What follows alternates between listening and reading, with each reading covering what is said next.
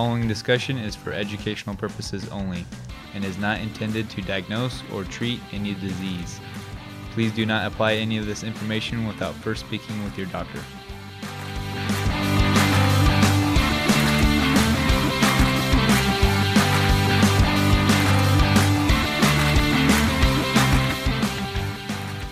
What is up, everyone, and welcome to the Diabuddies Podcast, where we discuss how to take control of your health and gain the freedom to live the life that you deserve. I'm Garrett Pano, and with me is my co host, Dr. Grady Donahoe, who is a board certified chiropractic internist.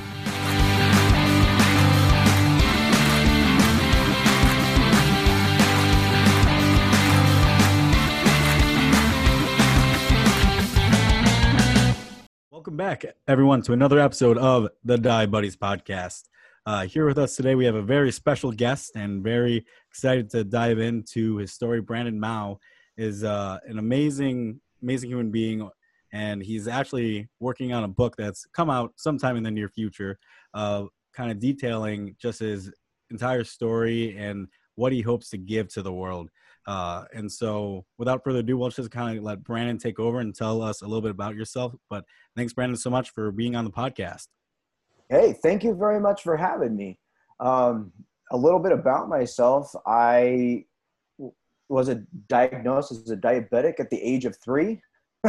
um, I'm currently 36, and I was a well-controlled diabetic for almost my entire life until a kidney stone hit me and kind of threw everything for a loop um, in my late 20s. And um, so I've, I've, been, I've, I've experienced the gambit when it comes to health and diabetes and diabetes side effects and going through all that kind of stuff. So it's been quite a journey. Wow. Uh, that we'll get into uh, kind of everything leading up to the kidney stone and everything there afterwards in, in just a second. Uh, but you know, is it when in terms of diabetes, is this, uh, you know, are you right now more focused on uh, diabetes or is it more just organ? Uh, I guess spoiler alert for the story with your you've had an organ transplant two years ago, uh, but uh, is it, are you more focused on just reaching out to people or, or you know what are you trying to get across to so many people right now with your story? Motivation to keep going no matter what. Um, and it's not specifically for diabetics, it's not specifically for organ transplant patients, it's not specifically for anyone, it's, it, it's for everyone within the chronic illness community because all autoimmune diseases, all, all people of every shape and size and from wherever you're at in life, it, it, health and and wellness and illness affects everybody. And so that's kind of who i speak to. Um, and just just because i um, did with dealt with diabetes for so long and stuff like that that is what is most common to me and what is most easy for me to talk about gotcha uh, so let's kind of dive into maybe everything leading up to you know that mo- moment with the kidney stone. So you're diagnosed at three years old, and how was that? Uh, you know, growing up and living with diabetes, how was that uh, experience for you? You know, there I, I have nothing negative to say about it. I don't feel like I am a victim of something. I, it doesn't run in my family, so it, it was like a, a big surprise. Mm. Um, my parents did, did very well at taking care of me. They instilled very good habits in me. Um, I didn't meet another diabetic until I went to a diabetic camp in third grade. you know, like it, um, when I was growing up as a diabetic, diabetes was seen as something really negative. It, it had really negative connotations with it, and you didn't tell people you were a diabetic. Um, and so growing up with it, it was fine. I just I uh,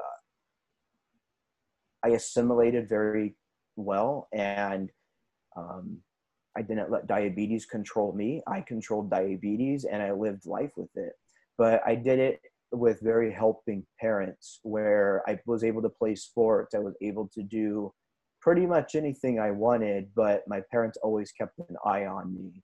because of that low blood sugar or just in case they always had something backed up. So like my dad would be the coach of any sports that I played or any games I was playing. One of my parents were always there.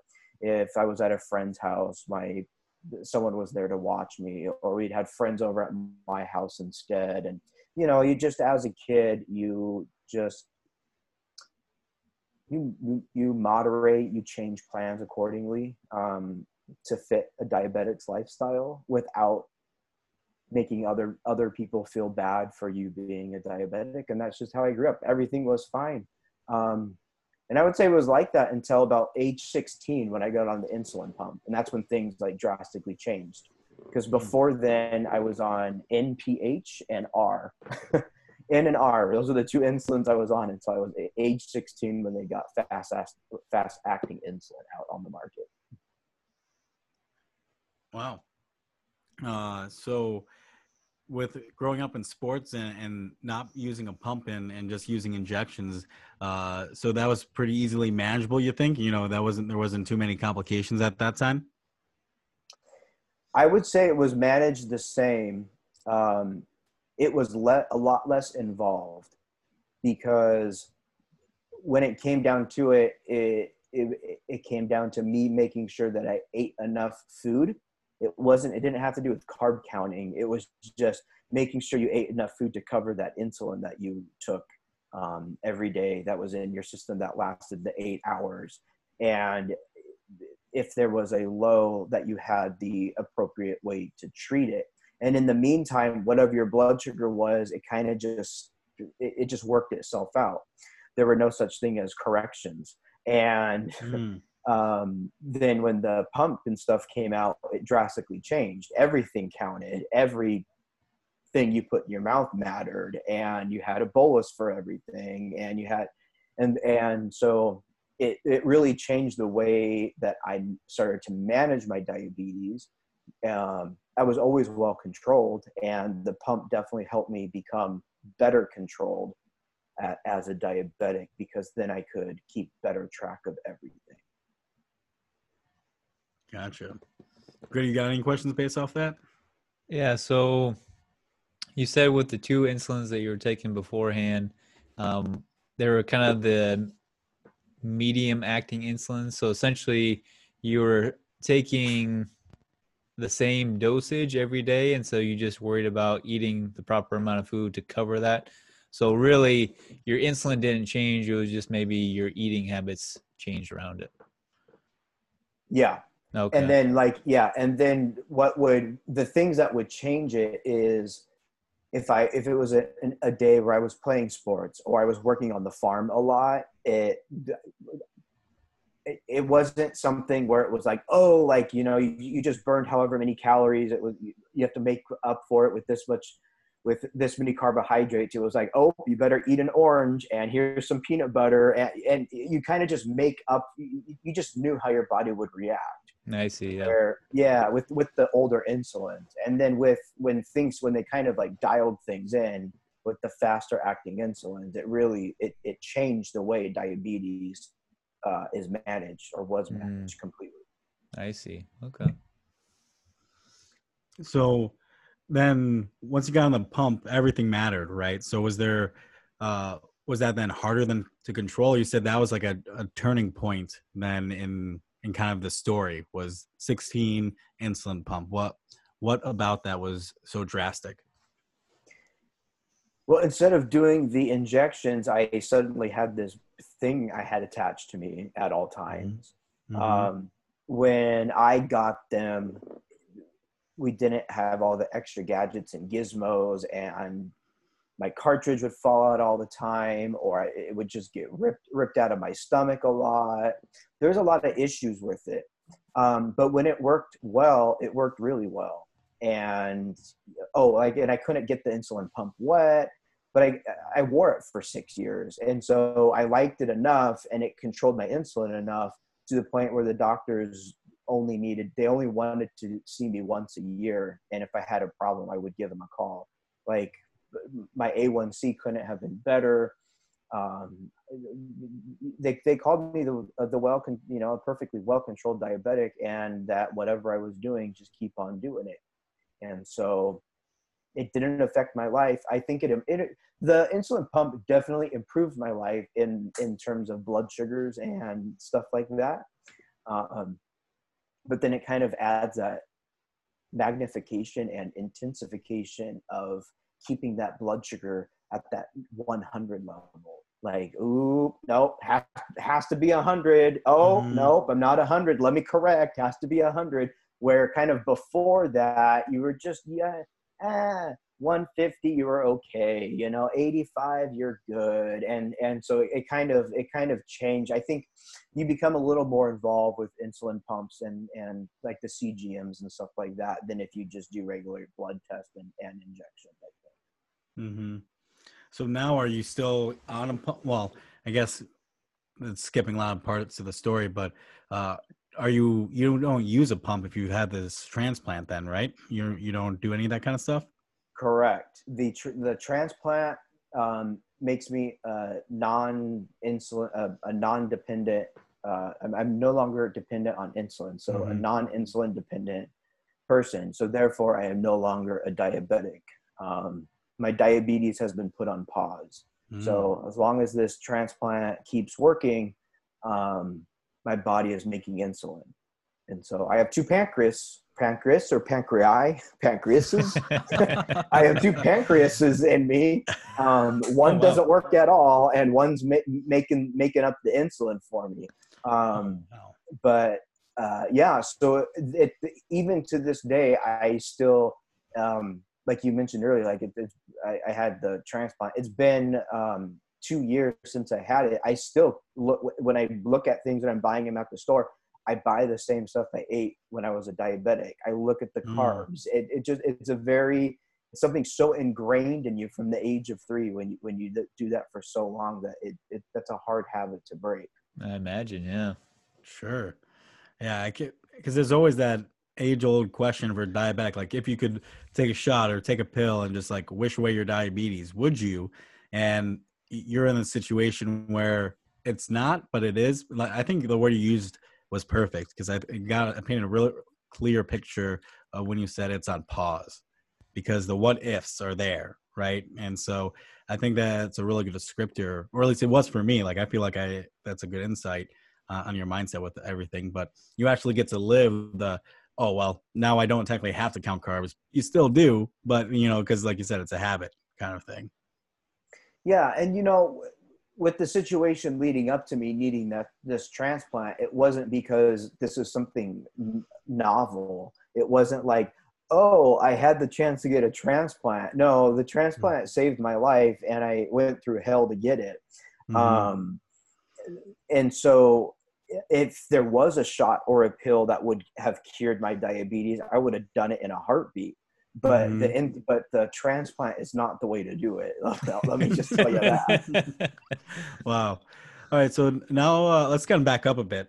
Um, so uh, you're 16, you got up on a pump. So now, what? Where does the story go, leading up to whether it be the you know the kidney stone or anything even before that? What? Where does the story go once you're 16 now using a pump?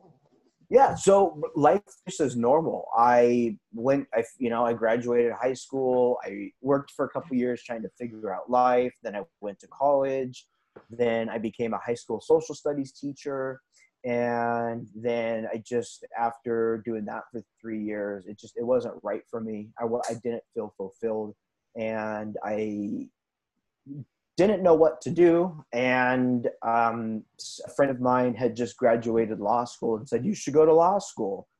And I was like, I'm, I grew up on a farm, right? There's no way I'm smart enough to go to law school. But mm. I studied and I took the LSATs and I applied for colleges and I got in and I went to law school. And, you know, I just was living my life. And, uh, midway through my law school career, I got a kidney stone. And um, when I went into the hospital, it turns out that it was two kidney stones the size of a thumbnail. So I don't know like what that what in terms of measurement how many millimeters that is. They they told me but they're like, look at your thumbnail. That's what you got stuck. Two of them stuck in your kidney. You're septic. We have to go in and remove them. And the having to go in and remove that caused such damage to my kidney that it it it destroyed it. And they ended up having to go in. They did six more surgeries. Then they finally removed the kidney altogether. And so, as a diabetic, I was like, "I'm not, you can't take a kidney." You know do not yeah. take my kidney. I, i'm i already got 30 years of this disease on this kidney. Don't take it. And um, i didn't have a choice. And then um, that's when everything changed in my life. When when they took that kidney out which was supposed to uh, f- fix all the issues that i was having because the kidney was scarred from the kidney stones. They didn't know what caused them. They didn't know how long they had been there. My other kidney is just fine um, but what messing with the kidney is kind of what started messing up my diabetes. Mm. So how long was that process of just taking care of the kidney? Uh, a year and a half. Okay, so yeah, quite a quite a long time, and that was six surgeries. Yep, six wow. surgeries. Wow. So so then you so then the kidneys you said working on that started to impact your diabetes. So what what then led into um, the next part? So it, it what it turned me into a well con- I mean it turned me from a well controlled diabetic where the doctors didn't even need to see me because I was quote too perfect of a patient mm. to me not being able to control my blood sugar um, and I was dealing with hypoglycemia to the point where I would just be sitting at work and I would pass out, or I uh, or a whole day would go by and I and I would forget the entire day because you guys know what a low blood sugar feels like. You get confused. It, I, I, you know, I, I try to explain it to people. Imagine just being, you know, blackout drunk and trying to come back from that. Like you don't know what happens. You don't know what you did. You can't remember everything. Um, it's kind of like you're outside of your body and uh, um, all of that kind of stuff. So I knew that that be that that was a problem about six months after it really started getting bad because I was in the courtroom. Um, I was working as a law clerk and I was in the courtroom and I I could feel myself going low and I went to grab um, one of my Gatorades, which was like my emergency juice type of juice, sugary drink that I would drink, mm-hmm. and it was all gone. And then I dug in my other pocket where I always kept candy, um, Starburst and Mentos and stuff like that, and that was all gone. And I'm not the type of person that just forgets to refill things. What ended up happening was throughout that day, I had used everything. Mm. And it mm. wasn't like I was over, I wasn't giving myself too much insulin. It, it wasn't because I wasn't eating. It just my body wasn't responding to what was going on correctly. And so I that is when I knew that there was a problem going on and my body wasn't reacting like it was supposed to, wasn't reacting how it did before. And that's when I really started getting concerned with my diabetes and my diabetes management and needed to start going to more doctors. Yeah. So at the time you're still on the pump, right? Yes. Okay. So, eh, so I'm just, I'm curious. Um, I'm assuming you're trying to play with your basal rates and all that stuff to try and combat all these lows. Yep. We did everything. And at the time, um, this was when CGMs just started coming out. So they really weren't that good. Um, in terms of like detecting low blood sugars and all that kind of stuff they would alert they would alarm you. But but what was happening to me is i would go from a completely normal blood sugar to something where i would go unconscious within less than a minute. And so the cgm is about what eight to ten minutes behind live time. And if that's yeah. happening within a minute it's not even it's not even giving me helpful information. All it's doing is is showing the doctors what my blood sugars are doing Mm. So um, I would have to rely on finger sticks and that kind of stuff. And that worked for a, a little while, but you can only test yourself so many times out of fear. and um, then I looked into getting a diabetic alert dog, and I got a diabetic alert dog, and that helped me out significantly with the low blood sugars. So I was having eight to ten low blood sugars to the point of passing out per day. Wow, that's how bad it was getting. And I um, so we ended up taking my, me off of the insulin pump because we thought it was the, um, the insulin, and we put me on two units of Lantus um, only per day, and I was Wow. still and I was still going into the 40s um, every single day with my blood sugar, and I was eating full meals and doing everything that I could, and we couldn't figure it out. They they Really? didn't know what was going on. Did Wow, you ever- did you ever go high? I would go high, and that and that was the thing. And they said we want you to go. We want you to stay high. Like we want you to stay in the 300s. Like if we can keep you in the 300s for two or three months, maybe we can reset your system. And Wow. that was you know, and that was like one of the Jeez. goals. But we couldn't. I, I could get into the 300s, and then 30 minutes later, I would be in the 40s. And it's just and and eventually they told me like what brittle diabetes was. And it's just that you're unable to control your blood sugar and your body just doesn't respond as it's supposed to whether it be hypo or hyperglycemia. And my issue was with hypos. Um, and sadly one bad hypoglycemia episode will kill you. And um, that's why it's so dangerous. Yeah, absolutely. I'm try- just even trying to wrap my mind around being so high and then dropping so low so fast. So the docs had no hypothesis, no like thoughts that they communicate to you why this could be happening. That's that's uh at first I thought well, you were saying passing out. I was like maybe your blood pressure was just all out of whack uh, with your kidneys, you know, one kidney being gone. Uh, but it's definitely you know blood sugar related as you as you said. So what, what what were they trying to communicate to you at this time? They just were had a bunch of question marks, or what was their best guess? Um, we we they thought it was other autoimmune diseases. So we started going through the checklist of just getting everything off and uh, testing for it all. Then um, i would see nephrologist uh, urologist i you know I, I, you name the type of doctor i saw them. You know could it be a neuro- neurological infection where my body wouldn't respond correctly to insulin? And eventually when my nephrologist and regular doc, uh, my my um, endocrinologist, my diabetic doctor, really kind of started talking. What what what they found out was the turning point was the kidney, and so w- w- with the kidney stone. So what about the kidney stone made things different? And when I had to go through all those surgeries, it was six of them, and the seventh one is when they removed it is every time I was septic, so it was poisoning my body. Every every time they had to go in and work on the kidney and and do things, which then um, uh, made me have the hypoglycemia episodes and stuff like that, and that started damaging my other kidney.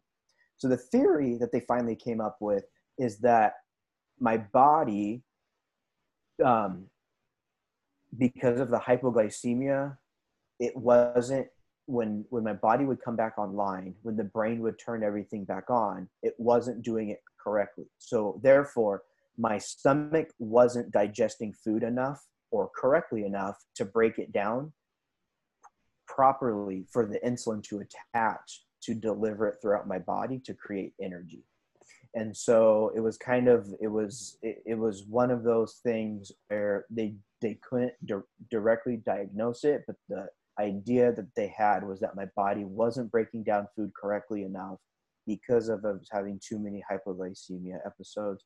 And my because of because my one kidney was being damaged from all the the hypoglycemia the kidney itself wasn't processing insulin the way that it normally should and so the two things kind of made just the perfect storm for the brittle hypoglycemia unawareness Wow. So prior to the surgeries, you had no other autoimmunities, right? correct Wow.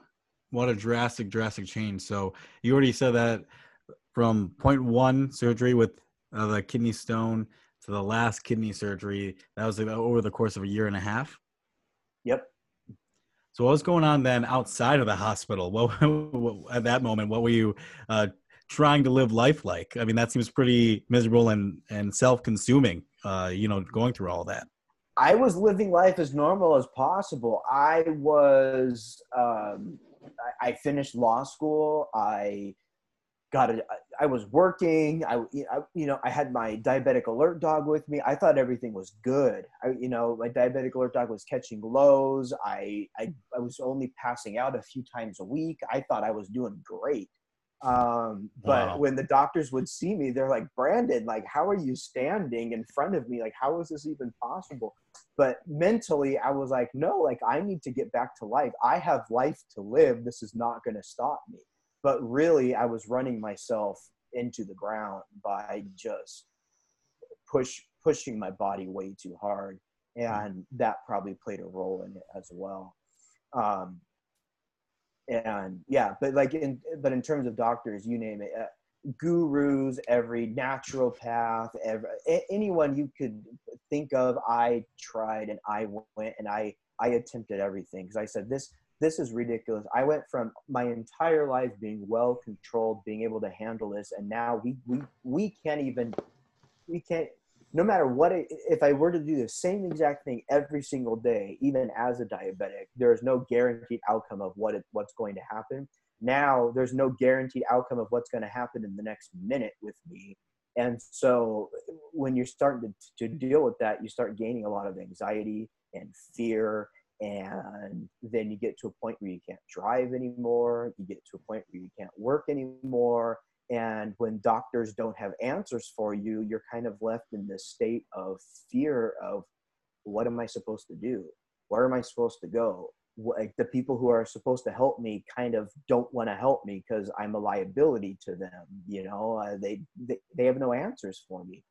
So that's when doctor shopping really became a popular term for me because I made an appointment with every single doctor I could possibly think of and find and I would go to every appointment to see what they had to say. And finally, um, it took almost two years. And I walked into a new doctor's office. It was this little doctor's office. Walked into the room and I was sat down, and the doctor came in and she sat down. She had her um, iPad with her with all my records and she says, Brandon, I've seen one patient like you. Most of us endocrinologists never see this in our entire life. We barely learn about it. It's called brittle hypoglycemia unawareness. And you have it. There, we don't know why you get it um, or what ends up happening. We don't know what's going on in your body. But all we know is that if you don't find a way to cure it or be able to handle it, you're going to die in less than two years. And my recommendation for you is to get a pancreas only transplant because that is the only solvent to your problem. And, and so it was kind of like she just laid it out right there, right there um, on the table and told me exactly what I needed to do. And that was the first time I really heard pancreas only transplant and that it was the solvent for the low blood sugar issue and that I truly was a brittle diabetic. And it, like she really, she, she, um, she lit a fire under my ass to start looking into things again and to start trusting doctors and to have hope because before that it was just I, I was surviving and that, that and that's not a that's not a fun way to live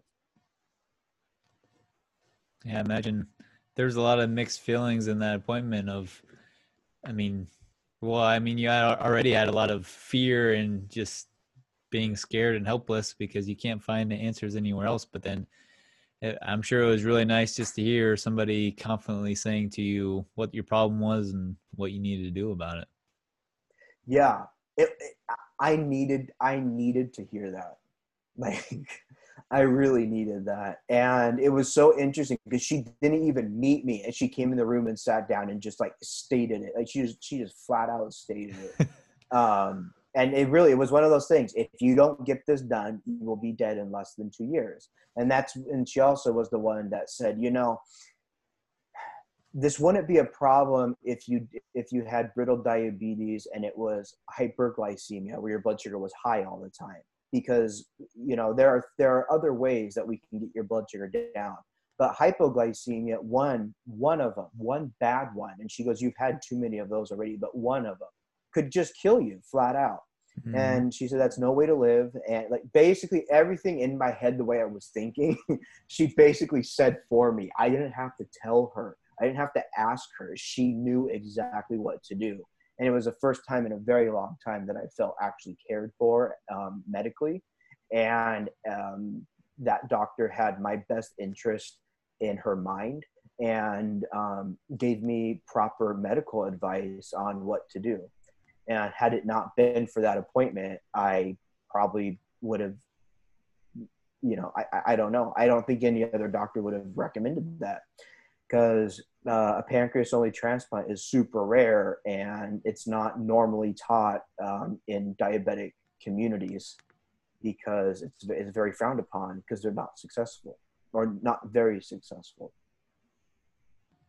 And I think that's one of the, uh, at least I've gotten that a lot growing up and throughout my diabetic life of, well, like, why don't you just get a transplant? Like, why don't you just get a new pancreas? And uh, you don't even need to be like really involved in, in the medical side of things to just know that that's not an option or else they'd be offering left and right you know like it'd be way more common. Uh, there's a reason why it's not. And so so at this point you know you once you heard that you had all these emotions flushing through your head. So after that appointment what was your mindset? What was your thought process right then once you left that office? I was ready to get back to life um, mm. I, immediately I was like, okay, what do I have to do?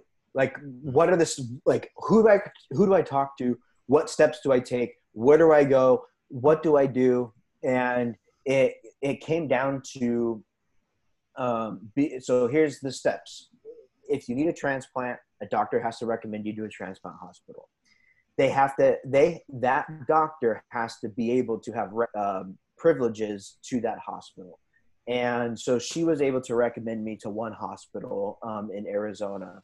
Um, and it's not a very good hospital. They're the ones that messed up my kidney and did all the kidney surgeries. And so immediately I was like, oh, heck no, I don't want to go to them. But at least I'll find out some information. Yeah. Um, but they refused to see me at, or they denied me candidacy before even seeing me as a patient because I only had 50% kidney function because I had only one kidney, and um, I didn't.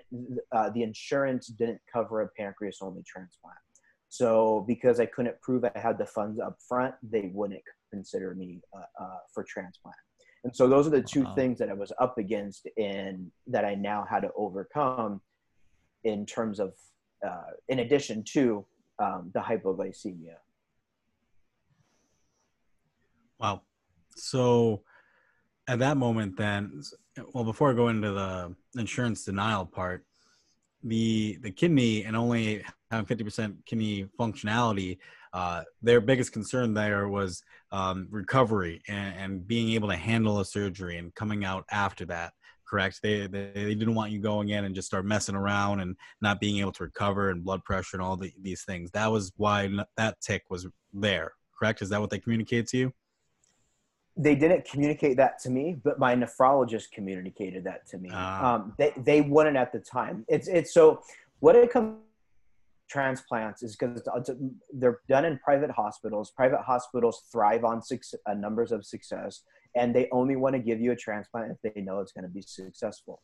So, mm. um, it's a very it's a very political type system where you have to play the cards right and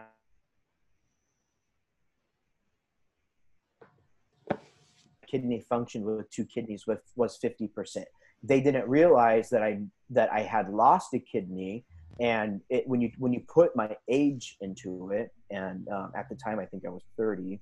Um, so when you put my age into it, that wasn't taken into account. But yes, basically what you're saying is kind of what the nephrologist said. But he says that's total nonsense because anyone my age can recover from surgery and mm-hmm. and so he and so the nephrologist is the person who recommended me to Mayo Clinic in Arizona, and they're the ones that ended up taking care of me, and they saw the bigger picture. Um, and the Mayo Clinic is a private hospital as well, and they are more willing to take on riskier patients, knowing that they can have a successful outcome. And so, had it had I not been in contact with that doctor who referred me to the right Mayo Clinic, uh, you know, who knows what would have happened as well. Um, because he, he's like the first, he, he was the, my kidney doctor since the kidney transplant. He was really good. And the first thing he said, he goes, he goes, what? Of course your kidney functions 50%. You only have one kidney. That means it's doing great. and so like it just, his, like his outlook was just so much different. And so mm-hmm. That, that, again, it lit a spark under, lit a spark under me because it just continued to fuel the fire of, okay, don't give up on this yet. There's still hope.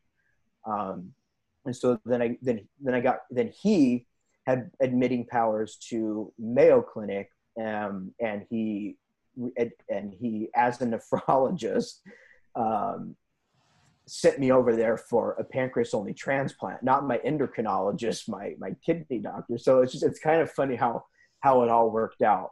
And that's when yeah. I found out, yeah, and that's when I found out at Mayo Clinic that well, the first appointment was eighteen hundred dollars just to even be seen um, Ooh, to see if, I could, if they would consider me to be. I had to pay cash for that um, to see if they would consider me uh, to to go on for the process. And then when I was told that they would, they would need twenty thousand dollars up front to go through all of the process to see if I would even be considered like healthy enough to receive a transplant. And then once I was determined to be healthy enough to receive a transplant, they would need two hundred fifty thousand dollars up front to put me on the transplant list and to pay for the transplant. Holy cow. Wow.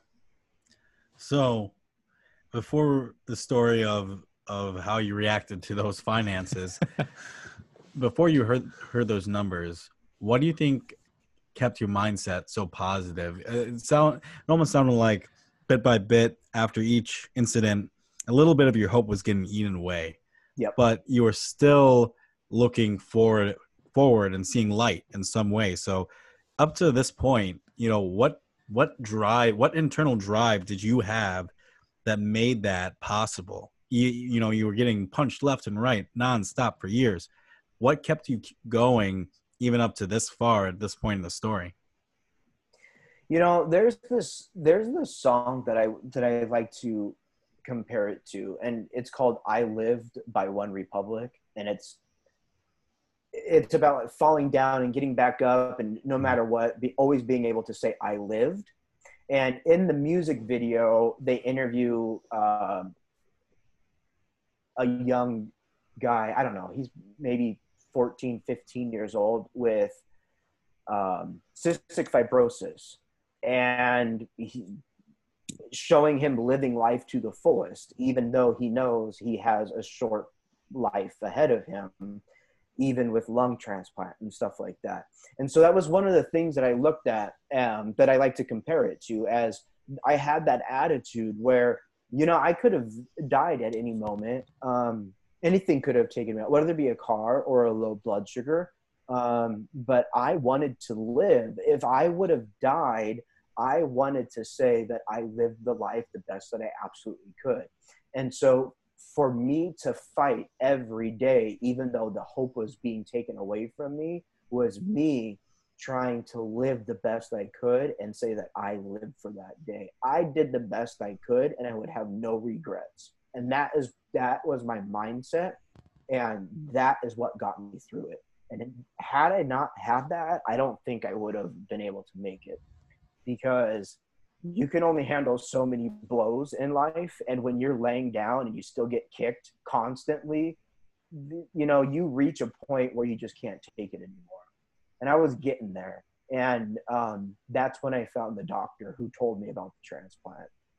And then it wasn't like oh this guaranteed fix it was like a possibility. And then mm you know and then to get told no again then it kind of like took all that hope away. And then i talked to another doctor and it kind of like lit it back up. And so it, it's this it's this like it's like a horse race of that give and take of the horse you know going back and forth like what's what's going to happen? What's going to happen? Can it happen? But at least i know that every day i gave it my all and that if i didn't make it any further i could have said i did it with no regrets i did my best mm. memento mori remember that you're mortal wow uh that's crazy yeah and that reminded me too of uh you know i think it was rocky rocky four no rocky five i don't know the where he's teaching his son how to box and, and he's all like you know, ain't about how hard you get hit. It's how hard you can get hit and keep moving forward. How much you can yep. take and keep moving forward. And that's exactly what uh, you were doing. You know, you were getting towards your limit, but if you keep going and keep going, eventually you'll hit that, you know, that jackpot, that sweet spot, which that, you know, one endocrinologist that said recommended that surgery was that sweet spot for you. So that's that's a that's amazing that you're able to just have that mindset leading up to this point. Now this is only I would imagine halfway through your challenges. Like there's still much more to go uh, that life has for you, but that's amazing that uh, you made it to that far and were able to hold on for so long. Yeah, and it's not like oh like you know I'm so special. Every day was this victory. It was like no, this freaking sucks but you know i woke up today and i'm just i'm going to give it my all also i just got done with law school. Like i i have this whole life to live. This is my second career. I haven't even i haven't even stepped toe into what the potential of of life could be like next for me. And like that you know like that was a big driving factor in life. And and um being prevented from doing so many things. I'm like well i'm going to make up for it. And and so like you know i would i would change that mindset from being from feeling like a victim or feeling like i, I missed out on so much to say okay well you know what? Um, i'm going to do the best that i can today. And when i get the opportunity i am going to take advantage of it. I'm not going to let it go. I'm not going to let it pass. And and I, that, that really is i don't know where it came from. I don't know what influence it was precisely on me, but that's just how my mindset was. I, I just I that the the aspect was life hadn't been lived enough yet, and I had more to go, and it it proved it correct every day that I woke up. Like it, it like reinstilled that the sun rises every day no matter what i do or do not do and i can at least count on that like there's always something i can count on and so even that kept me going at times. Wow. Uh, simply, simply amazing. So you had this mindset now, and then you sat down, you made to the Mayo Clinic in Arizona, paid $1,800 for your first visit. You had a $20,000 bill just to get tested. And then they sat you down and said, you need 20, $250,000 up front just to be on the transplant list. Uh, so then how does, how does the story continue from there? Yeah. So the question then comes up like, well, then how do you get two hundred fifty thousand dollars when you don't come from money? You mm-hmm. have two hundred fifty thousand dollars in student loans. You don't. You, you know what I mean? You're not yeah. working. You can't work. You can't get a loan. Um, I saw my car maybe get three thousand dollars. Like, you know, it, you really you mm-hmm. rack your brain, and um, uh, I had I had to move in with somebody because my blood sugars were so bad that if I wasn't up in the morning, they would come and check on me to see if I was alive. Like it was, sure. it was. I mean, it, I had it, it was bad, and so um, she was really good. So what she said is, "Oh, we got to put you on GoFundMe." And I was like, "Are you crazy? I am not telling my st- people do not need to know that I am going through this. Like, no, mm-hmm. you know, mm-hmm this is just crazy. And she goes, nope, you have to go on GoFundMe. And I said, absolutely not. I'm never going to do that. Because I grew up not telling people I was a diabetic. No one knew I was a diabetic. It was looked down upon if I was a diabetic. You were discriminated against because you were a diabetic because no one understood what diabetes was. The assumption is that you do it to yourself and you have something wrong with you. And so I didn't all I all of a sudden I didn't want eh, the world or the internet to know that I was suffering and I was at this point of death. But she broke me down enough, and uh, my my mom was talking to me as well, and she just said, "Well, what do you have to lose? Like, like seriously, like, what do you have to lose by just making it public?"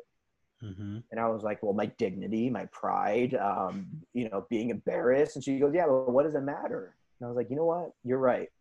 And so I, I wrote up a letter explaining everything, exactly everything that I had been through, all of the options, what, uh, what all the doctors said, what I could do, what I've tried to, what I tried to do. Um, and my roommate made the GoFundMe. And then I also sent letters to close friends and family.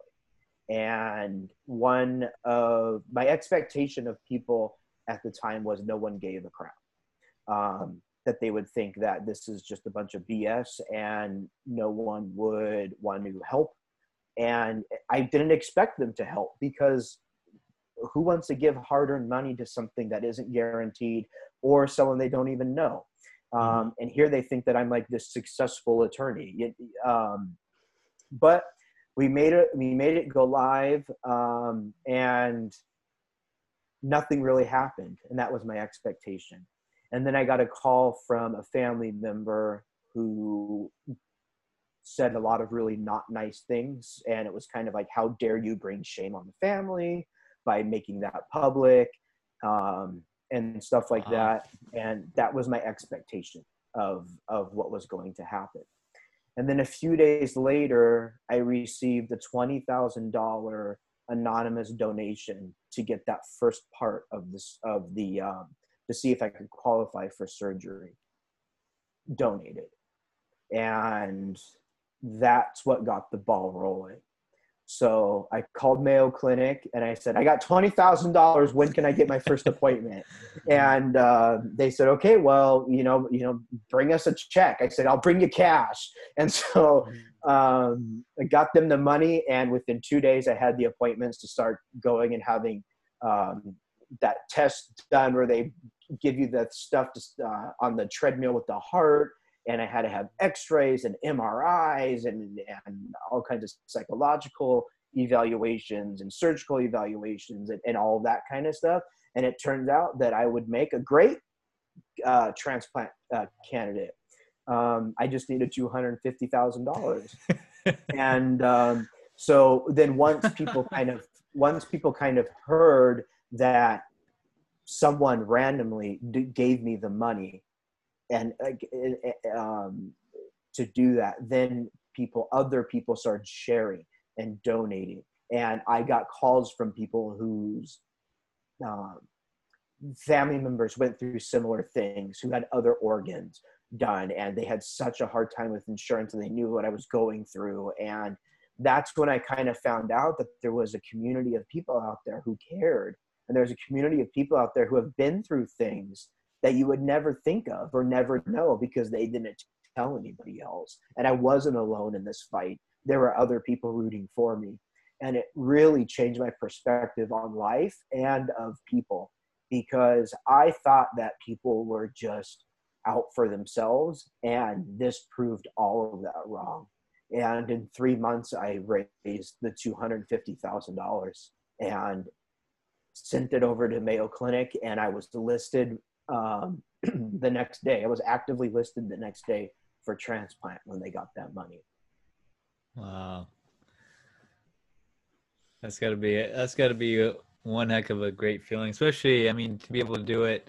I mean, three months I'm sure felt like forever, but um, I feel like that was a pretty pretty good time frame uh, to raise that much money, and um, I'm sure that just felt great just not only being able to do something that you wanted and needed to do um, but then to have all that support from people that you knew and maybe didn't even know um, and just i bet it made you just feel loved and appreciated. Yeah and it was crazy because had it not been for social media it, that never would have happened.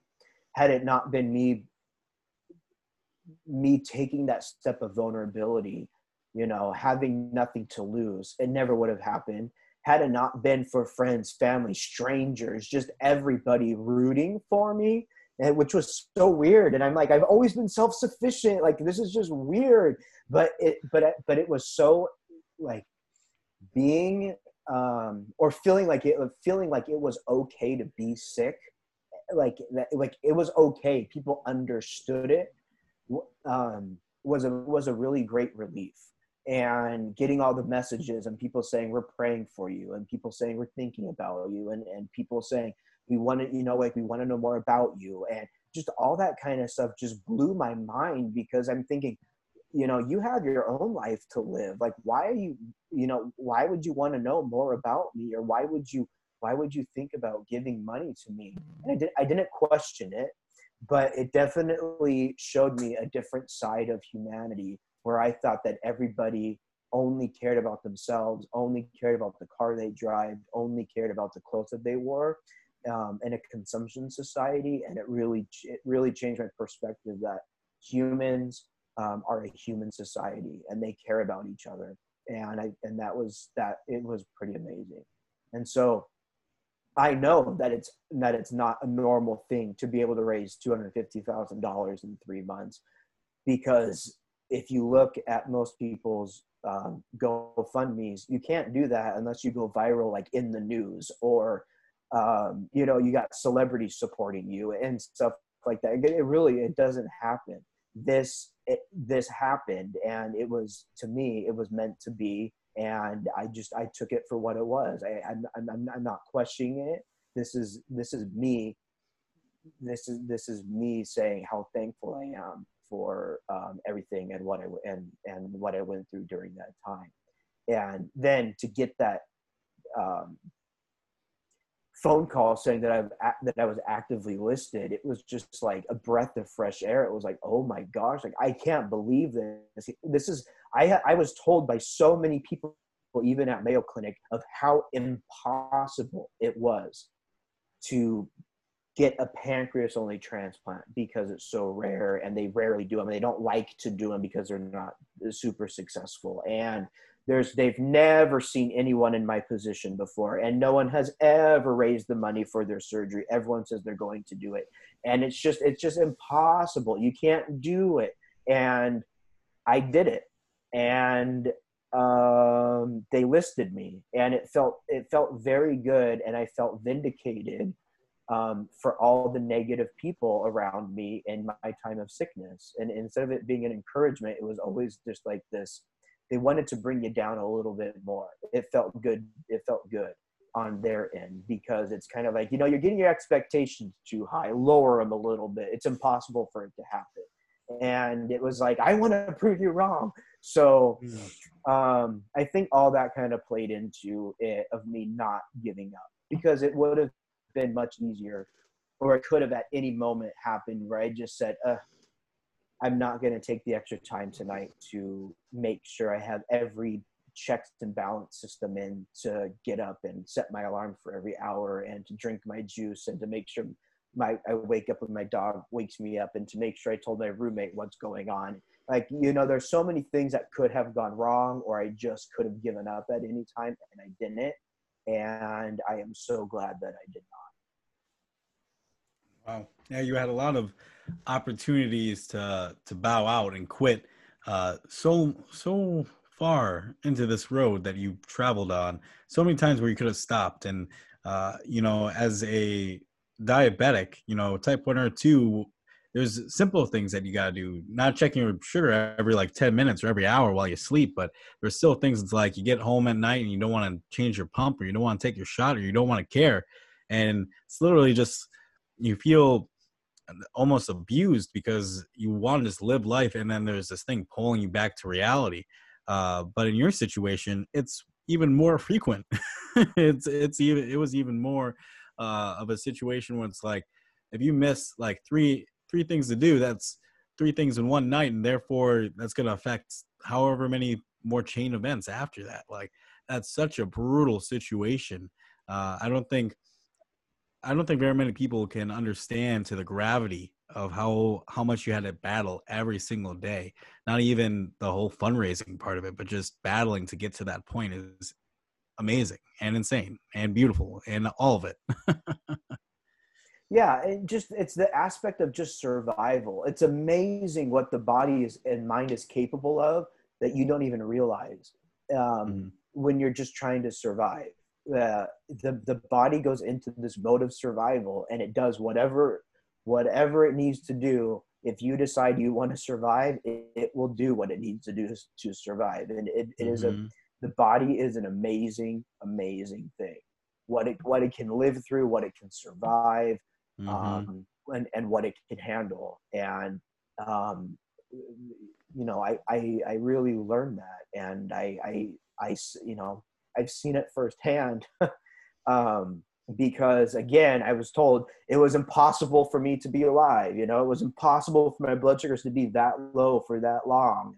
And it's just, I'm like, well, then why am I here? If it's such an Mhm. impossibility, you know, I, then why am I here? And, and I'm doing my best. And um, so th- that's where I was. And um, they had the money, and I got listed for tr- transplant. And now, then I was told I just had to wait.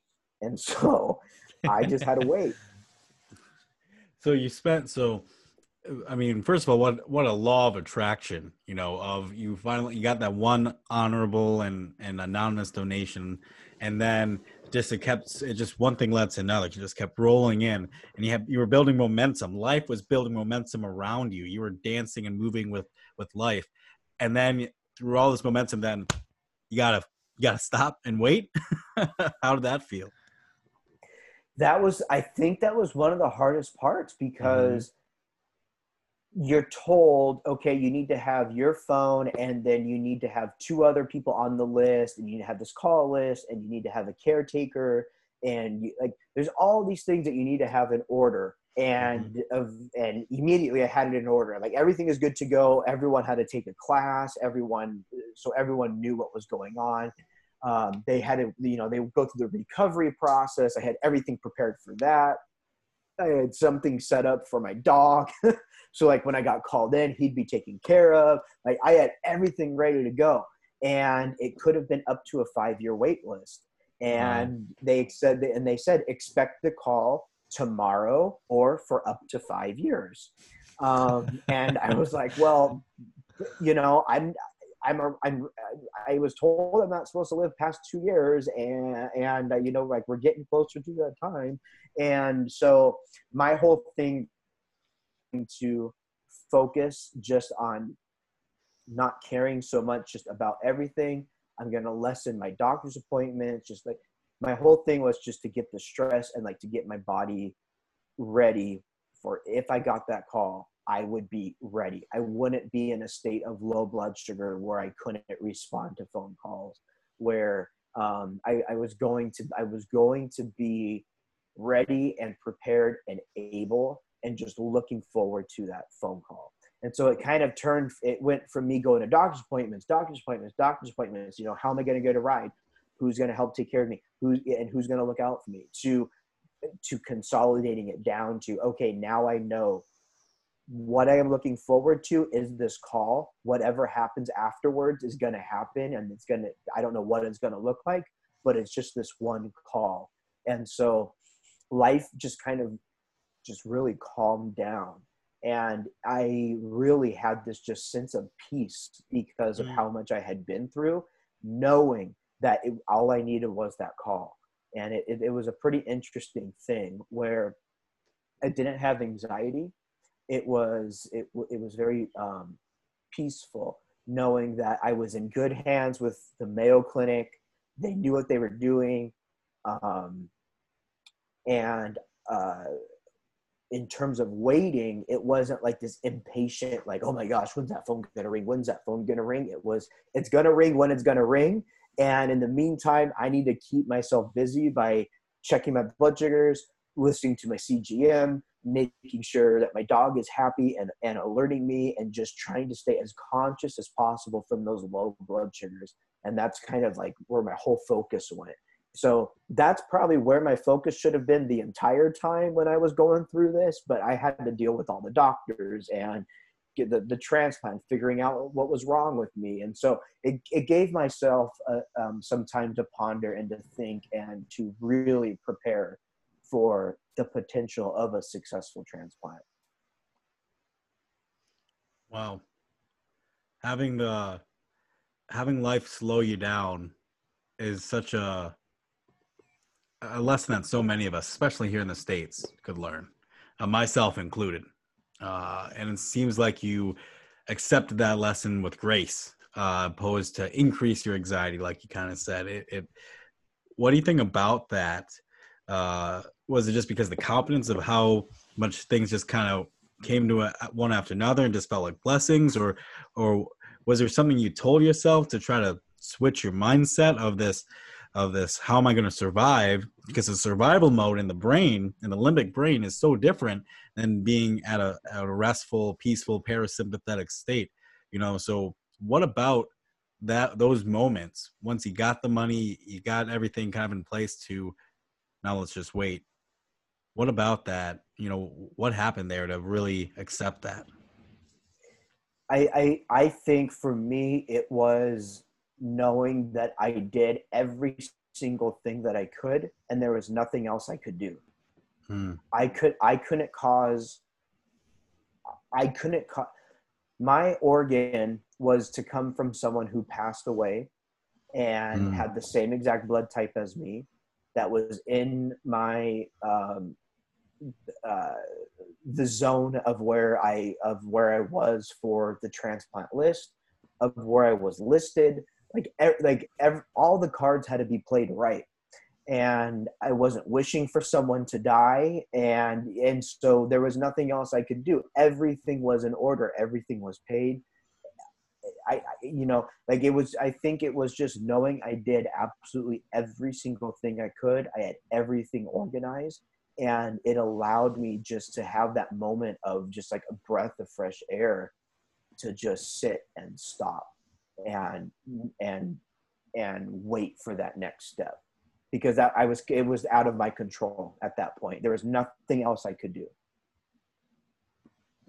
Hmm. Wow. Grady, you got something? Yeah, I mean, what was that? What was that next step? When did when did you get that call? So I was listed in I want to say late October of 2018 and every month I've, when, when you're on the transplant list every month you have to go give a sample of for an hla so when they, they already know your blood type and then they they uh, under the microscope they put the bloods together the, the two blood samples mine and the donors and they see how they react. And if if the hlas do not uh, react well they know that it's not going to be a successful organ transplant and so mm-hmm. i did my october one I did my November one. I just did my December one. So I think it was, you know, I was listed. And then I got the day, uh, the day after Christmas, December 26th, um, in the evening, uh, I got the phone call. And it was from a 480 area, area code, which was um, Cedar, I mean, not Cedar Sinai, uh, Mayo Clinic and I was like, oh, there, someone's calling me. And uh, the only people that would call me were, were people that I would know. So yeah. like, I wonder what this is about. So I answered it, and on the other line, the lady says, "Are you ready for a new pancreas?" Like you know, like, "Hey, your name is called." Like, come on yeah. down. And wow. I was, and and I was like, "Are you serious? Like, I, I, I use, I use serious." She goes, "Yes, we have a brain dead donor that is an exact match. We're currently harvesting the organ. Can you be here within two hours? And I said, Yes, I can. And so she said, Okay, come in. And wow. so I was actively listed for two months, officially two months. And I got the call the day after Christmas in 2018 to go in for the organ transplant. And so the, the interesting thing is with transplants is that they tell you you'll probably get called in a good three, four times and get ready for surgery because they, they prepare you for surgery and then the organ arrives and they look at the organ and see if it's going to work, if anything happened during travel and all that kind of stuff. And so I was like, ah, this is probably a practice run because it's too soon, right? It's, this is too soon. Um, and I got in there and they said everything looks good. And um, uh, so by the time I walked in the hospital, it was about 9:30 at night, I believe. Um, the uh, the ER, the emergency room doors opened, and they were just waiting for me. They're like, "Come on, come on, hurry up, run, run!" And I'm thinking, "Oh my gosh, like, like what am I? You know, what is going on?" And they're like, "Take off your clothes." And I'm like, where? They're like, right now, start taking them off. And I'm like, taking off my shirt, taking off my pants. And so like I put the thing on. So I guess that they had the organ already for a while. So I don't know where it came from. Um, and and so I'm sitting there. They're drawing blood out of both arms. I'm answering all the questions like, when did you last take your medication? They need to know. They need to make sure that all um, they have all the labs processed, and within like five minutes, they had processed all the labs. And I was like, how is this even possible? Um, and Oh, then yeah. you have the anesthesiologist coming in. You have everyone coming in and talking to you, and then the surgeon walked in, and it was and what the surgeon said, and it just completely calmed my nerves um, when she walked in because I didn't even notice. And she said, "Where's Boone?" And Boone is my service dog that I had with me at all my appointments. And she remembered his name. And she was the surgeon that I had met for my consultation months earlier. And when I was like, Are you my surgeon? She was like, Yeah. And I'm going to go ahead and do the surgery because it's a perfect match. It was like, it, I, I, I don't I don't know what like nirvana I don't know what the right word is but it was like the most peaceful feeling came over me like I was at the right place at the right time with the right person and they were ready for me and um, so she says I'm going to go back and we're going to bring you back any minute now and we're going to transplant you and um, within 20 minutes of me arriving at the hospital, I was under anesthesia, getting um, ripped open for the pancreas transplant. Wow. Yeah, hearing hearing that story, uh, hearing them tell you to run, I'm like, what are they trying to do? Give you a little blood sugar? Well, yeah, well, that was the thing, you know. And I was like, well, what what if I go hypo? They're like, we we have everything to take care of it. Don't worry, we'll be testing your blood sugar the whole time. And I, you know, like like that was my whole concern because I um, I had my CGM on me, I had a pump on me, I had like all these things. Like, no, they're um uh the uh anesthesiologist ripped it out. He goes, You don't need this anymore. He ripped it out. And I was like, Don't throw that away. I need that pump. yeah. And so like it, it like it's just it's a moment of chaos and Yeah, how traumatic. when, when they're ready, they're ready. Let me tell you. Wow. Um, yeah, and that is an experience. Like when I think back on it, I mean, it was just crazy. And I just, you know, you just listen to whatever they say. They're very organized. They're with it. They know exactly what they want to do. And if they have the organ that that they think is going to work, hell or or high water, they're going to get you in there and they're going to get you ready for it. Um, and so I was used to going into surgeries out of like I was in just such pain from my kidney. And when I would wake up, I would be in such pain because they'd fill your body with gases and um, to do all the laparoscopic surgeries and stuff like that. And it just, it always hurts. And when I woke up from this surgery, I was all alone. It was very early in the morning. The surgery was about six hours. And there was one nurse poking my stomach and so i just i just i woke up naturally without someone yelling in my face brandon wake up brandon wake up and um, i kind of woke up um, and i felt great and i said was the transplant successful and she says yeah your blood sugar is 84 and like my mind was blown because that was the first time my blood sugar had been above 40 in almost a year and a half. Holy I would cow. function at an average blood sugar of 40. Wow. And so um, she says the the um, the transplant is working. It's producing insulin. Your blood sugar is stable. We're testing it every minute, and it, like it just it, it was too good to be true. Like it, I was like, am I dreaming? Is like like what is going on? Like and and um, everything happened exactly how it was supposed to. Wow. Wow. that's that's purely insane. So were you in were you in California then or how far away were you from the hospital in Arizona? I was in Arizona. So for that two months before the from the time I got listed to the time I got called, I was pretty much home. I didn't leave. I didn't. I, I couldn't drive. My you know my for my blood sugars and all that kind of stuff. Um, but because of Christmas and the holidays, um, I had two friends from college who were home. They didn't go anywhere. And they're like, we're going to go up to the mountains. And I was like, nope, we're not because they don't have service and it's too far away. and they said, no, we're taking you out of the house for Christmas. And so it was uh, just under two hours away. It, it's a town called Flagstaff in Arizona. And um, so we went up there for Christmas and it was kind of just hanging out. They knew my uh, my low blood sugars. They um, I would sip on juice, um, gave the orange Gatorades the whole time to keep my blood sugar up, up. And if my blood sugar went down, they knew how to give me glucagon and and, and call um, emergency. So I felt I felt safe around them. Um, but they were right. I needed to get out of the house. It was important. Um, but it just so happened that I was up in Flagstaff when I got the call.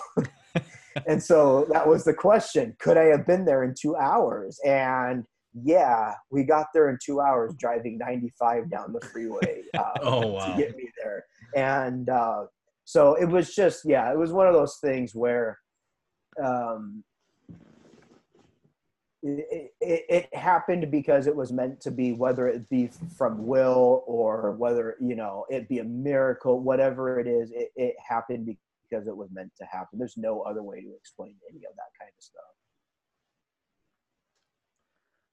Amazing. What a yeah what a like almost divine intervention or will or all of it. I mean you were right place at the right time. You had so much momentum building for you? And how many how many lessons have you learned along that just that part of that chapter you know of that story uh to get to that moment? All to wake up with a, a nurse poking your stomach and you asking did it did it work? And she said yeah. And uh what a what a cool end of that that first part of that saga. Um that that's purely amazing. So now with this i don't i think we should probably clarify too because i'm not a surgeon i don't fully know. You keep saying that an, a pancreas only transplant is, is, very rare and you said now you have two pancreas or pancreas in you know in your body. So uh, can you t- kind of talk about why that surgery is a little bit different uh, you know why they didn't remove the other one you know and how that's different from you know maybe a, a, swap. I'm not sure the technical term of that at the top of my head but can you just elaborate a little bit more on that part of it too?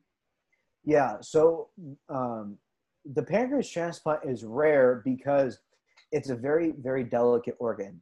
They compare the organ to transplanting two pieces of tissue paper and jello.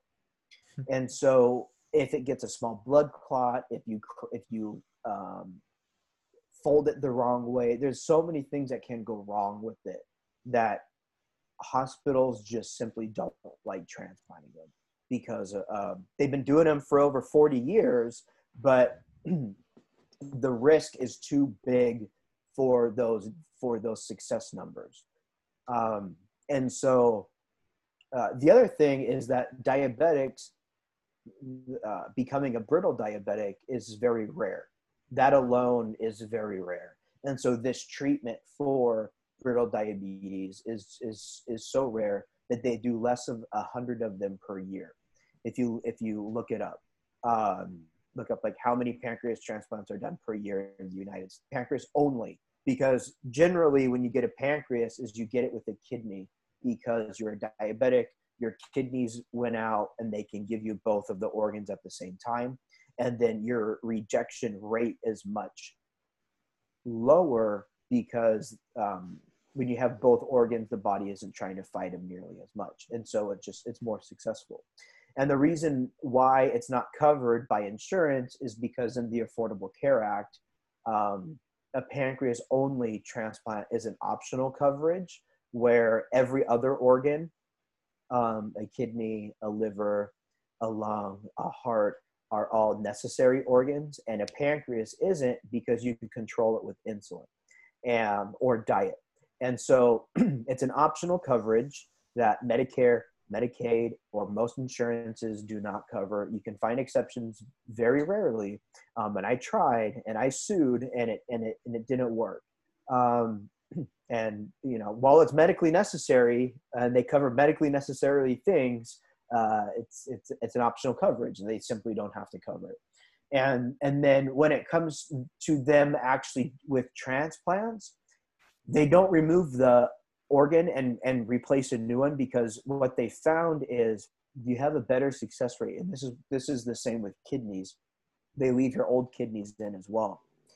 Um,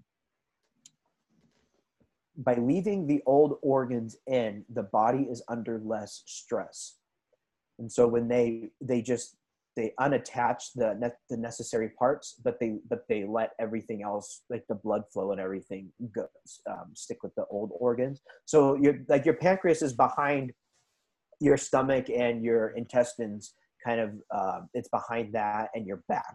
It's a very hard organ to get to surgically. So in order to remove that it would be very difficult number one. Mhm. and then number two they they put the uh, transplanted pancreas um, let me let me try to let me try to put it in your head in the right way. So if you were to take your right hand and and put your index finger at your belly button and then move your hand down all the way down is all the way down one hand and to the right one hand kind of like in the corner of that little crux of the corner of the hip um, where your small intestines are they attach the pancreas to the small intestines and they attach the arteries to the two main arteries that are running through your leg. And so that's what feeds it the blood and then it it, it attaches to the small intestines um, instead of the stomach and that's what they found to be the most successful place to attach it. So they are able to take some of the small intestine from the donor and attach it to help keep it alive and going and so they keep the old ones in to have less shock on the body and then where they place them is the best place in the body that, that they can find instead of just reattaching them to the same spots within the body Hmm. Wow. So, with that traumatic of a surgery, you know, and, and when you woke up, uh, kind of fast forwarding a little bit, have you ever met the family uh, of the of the individual who passed away, and then you you ended up uh, taking his or her pancreas? No, um, and I I haven't because I don't. Number one, um, my transplant still isn't considered a success. It has successfully been transplanted, but Mhm. I have been in rejection four times, and I just got treated for. I was in the hospital and I got treated for rejection last month, so it's not considered a, a fully successful transplant yet. So Mhm. I don't want to. I don't want to give false like information to anybody. Um, and number two, I have to. It's done through a third party, and the other family has to also reach out, and then they would put us in touch. And um, at one point, I think I will be ready for that. But I look at it from my point of view, and my my point of view is if somebody was able to use any part of me to better their life, I am very happy for that. I don't need to know who that is or who Mhm. it goes to. Um, there are a lot of people who care because it saved their life and it, it, it, they're very emotional about it and they want to know and there's a lot of families who want to know where their organs where the organs went to and stuff like that. And so i i will at some point but i have not reached that that point yet. And mm-hmm. and i and the gravity of the organ donation and knowing that i am alive because someone died you know does not escape me. I i am very aware and that is what makes me so thankful every single day because i am able to live because someone else gave me part of them when they passed away that's a pretty powerful move to be able to go out with um, as a person and so that's why it's so important to be an organ donor because you get to save people's lives which is pretty amazing Yeah. Wow. Yeah, that's that's pretty incredible. Um, how so with this? You woke up from surgery. How was the recovery process from the surgery? So the recovery process for me was about eight weeks. Um, my second or third week in, I started my first round of rejection, Um, at six weeks, I then went into another round of rejection, which they treat with high dose steroids or thymoglobin. There's, there's like four or five different drugs they treat it with. And um, my body responded to it well. And, um, but then they have to keep a closer eye on you. So, what the recovery consists of is you, letting your body heal. And then you go into the clinic and you get your blood work drawn and you see a doctor about the, the results and they look at everything for six weeks, three times a week. So it's basically going to the doctor constantly. And then as things improve and they know that you're doing better and you're you're you're getting active and you're getting your staples removed and everything's healing well, then they start encouraging you to be more active and start exercising and all that kind of stuff.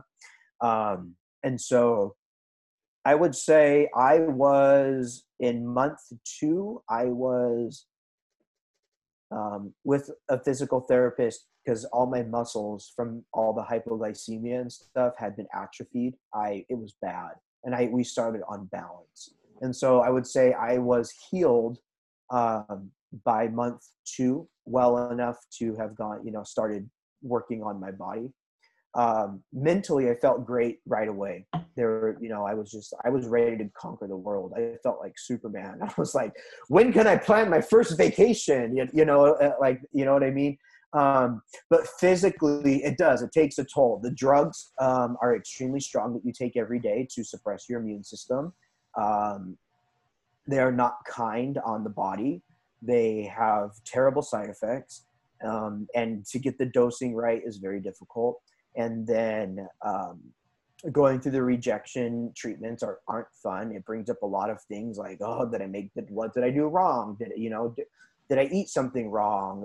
Did I, you know, did I catch a virus? Like, what's going on? And so, um, there's just a there's a lot to process. Um, but the healing process for that is is the longest out of all the surgeries I had had had had and that's because they got to open you completely up remove your intestines and, and, and attach everything well while i wasn't in a lot of pain it just took a long time to heal because i'm cut from my sternum to about two inches below my belly button.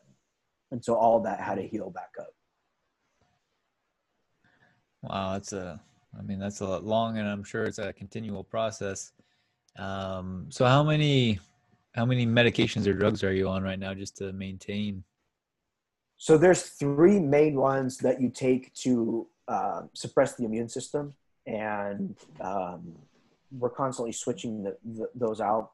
Um, but you take prednisone, that's one of the main ones, and then you take a myfortic acid, um, a mycophenolate, and you take a tacrolimus, and those are kind of like the three main drugs that you take um, that have been around for quite a while that suppress it.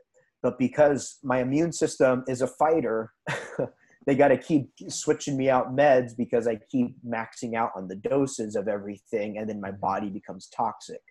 So they're trying to find the right med to give me two months later to suppress my immune system enough that it won't keep trying to fight the organ.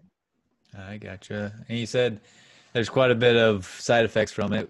What kind of side effects did you get? I mean, the biggest one is no immune system. So if yeah. I catch a cold, it, I have a cold for about two months. Um, Your mm. body just takes longer to heal. As a diabetic, you're everything just takes longer to heal in general. Just times it by four. So like if I get a if I get a bruise, it's there for a long time, um, and then um, it completely destroys because because it's it's killing your your uh, your T cells in your body, or it's preventing them from doing anything. So your body can't heal, and like the uh, mycophenolate um, basically destroys your GI system, and so like your stomach, you always have an upset stomach. You always just feel nauseous, and then um, the tacrolimus destroys your kidneys. And so you have to make sure you're drinking a gallon of water a day and you you really feel it um, and then the prednisone it just you can't sleep you you get all, you get all the puffiness it's there's a i mean there's a lot of things that go with it um, but i'm not complaining i'll take that all day long i don't care but uh, my point by say by making that is for all the diabetics who think that oh the transplant just save you know just it will allow them to eat whatever they want they don't have to take insulin let me just tell you i would rather be go back to being a well controlled diabetic than to have been through everything that i've been through than to have mm. been be stuck taking these meds that i have to take every day and have weekly blood work to make sure the levels are within within a therapeutic system within my blood and to worry about everything that's going on and and um, I, you know I have to make sure I drink filtered water and like it's not that it's terrible it's just it, it's it was way more easier just being on the pump than to have had than to have than, than to have gone through all that kind of stuff but you know and now that I have been through it all um, and noticed that you can't really find someone else who had went through what I did online anywhere because I looked for them. I looked for anyone that had been through what I went through. Um, I now am able to talk to people about it and share information about it and raise awareness about it because there's probably a lot of people who don't get to see the right doctors that pass away from brittle diabetes because their doctor is unaware. And if i can just get awareness to people just by telling my story i, I at least think that i'm able to give back and, and give some help to people and that kind of stuff. So that's kind of like where everything has led me down um, is to as a diabetic don't don't bank on an organ transplant to you know be your saving grace. Allow it to be a last chance scenario if you ever could ever want one because you don't. And then the other thing is um, just to, to raise awareness about it and, and, let people know that yeah they're out there um, but it's it's it, it's not the route you want to take in life. Mm.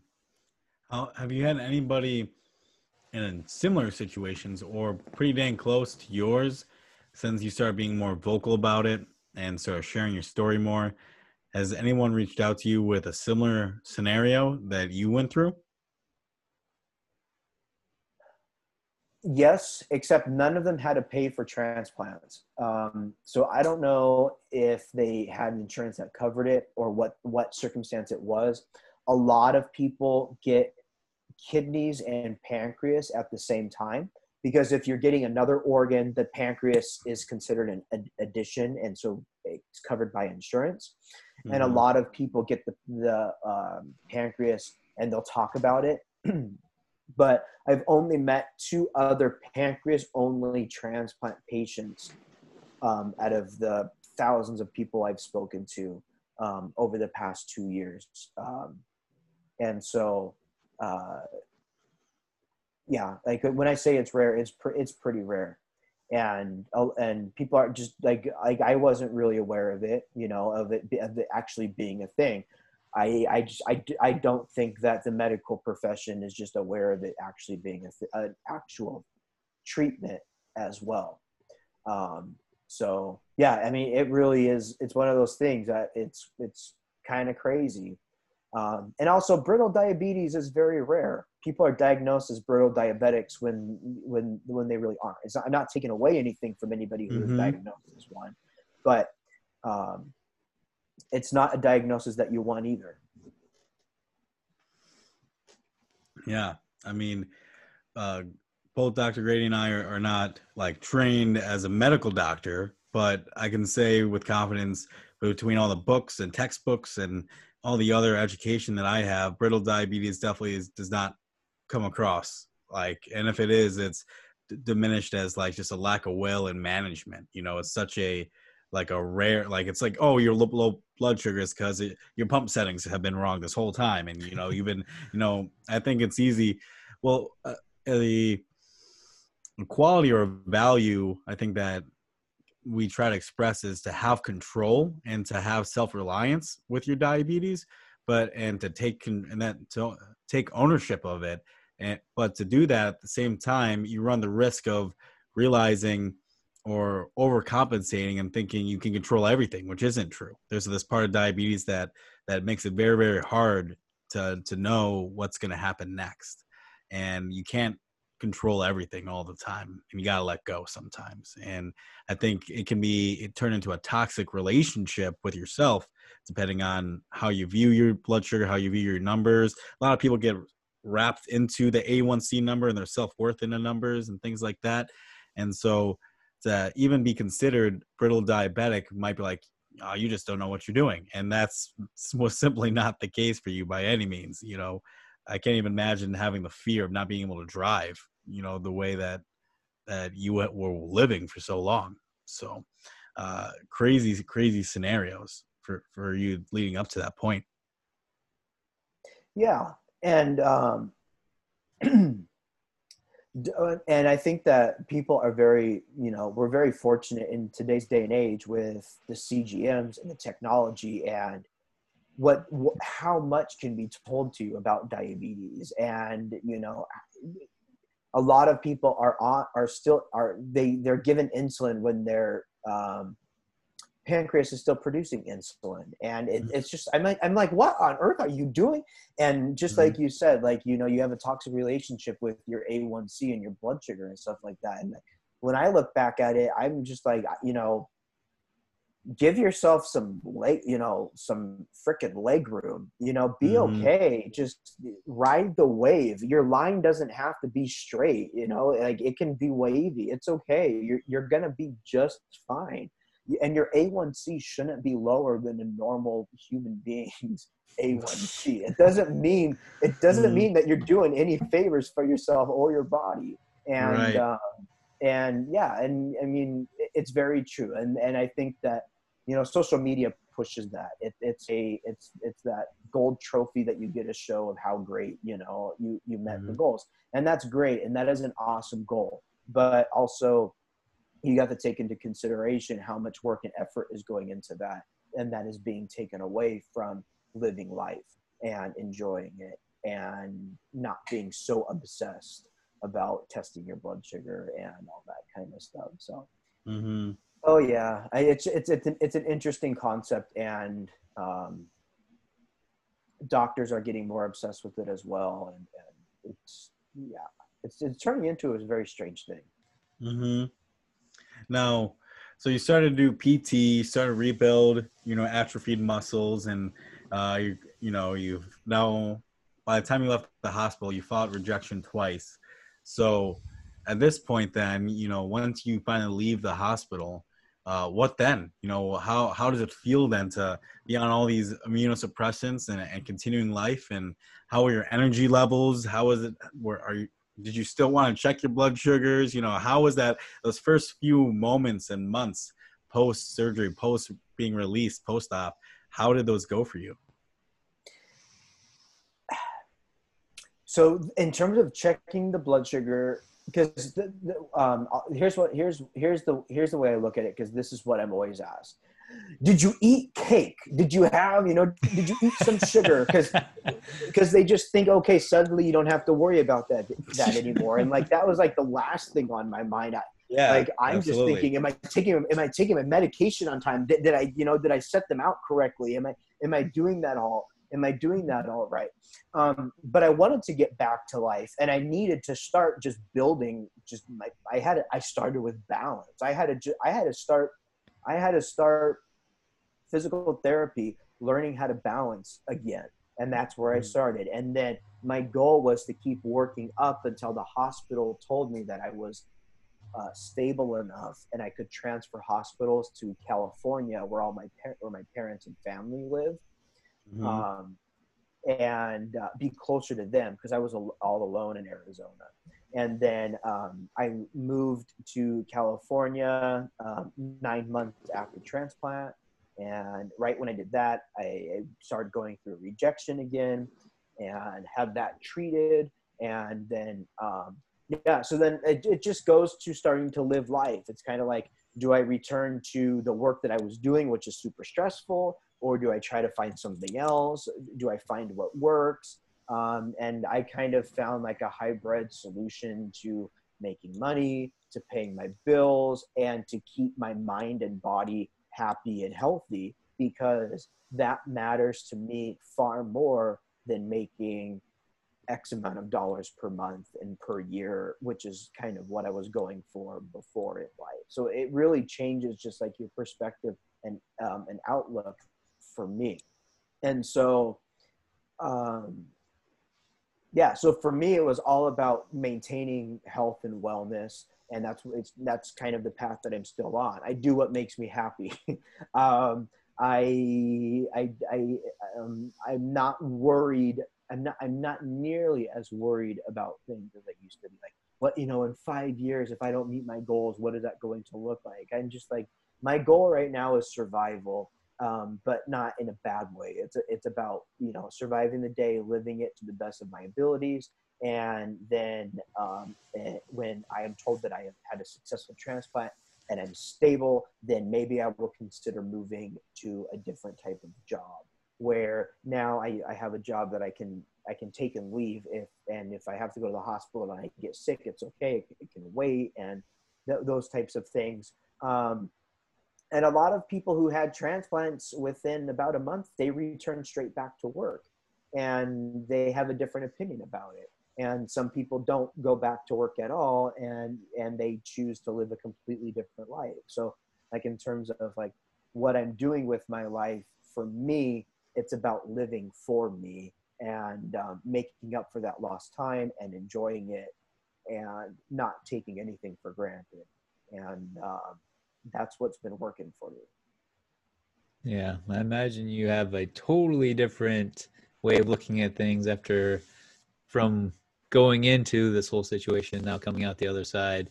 I'm sure just a totally different person with a totally different perspective. Yeah and you know and it and it's very it's strange to say this because i i i literally went through hell. Like i don't i don't know how else to explain it. Because when i look back i'm like how did i survive that?